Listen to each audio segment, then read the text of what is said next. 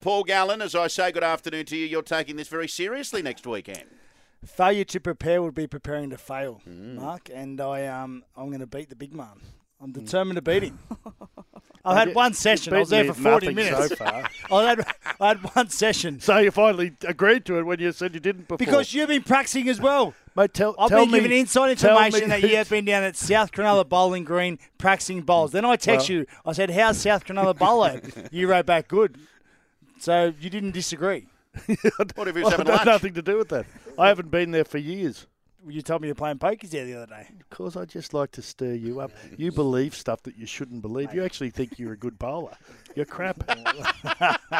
You're so competitive. So you're, you've been down there getting lessons Yep. in preparation for next Saturday. I've, I've had one session. So how'd you go? Not good. Wait, wait, wait. Did you get lessons or a session? That's a big difference. Uh, No, a Yeah. session with I was uh, with Ian Matthew. I was just Right. practicing throwing bowls down. He was giving me a few pointers how Can to he hold play? Oh, the ball. Yeah, he plays. Yeah, he plays. Not very I well. don't, well, no, he's giving me a few good tips. Look, it, uh, look, it's going to be It's going to be interesting. But let's not forget, we've also got partners next week as well. Yes. So Yeah, I can't. remember- I can't remember who I got. I, I chose my. I chose my partner because he, he sounded like he's good on the drink. Hmm.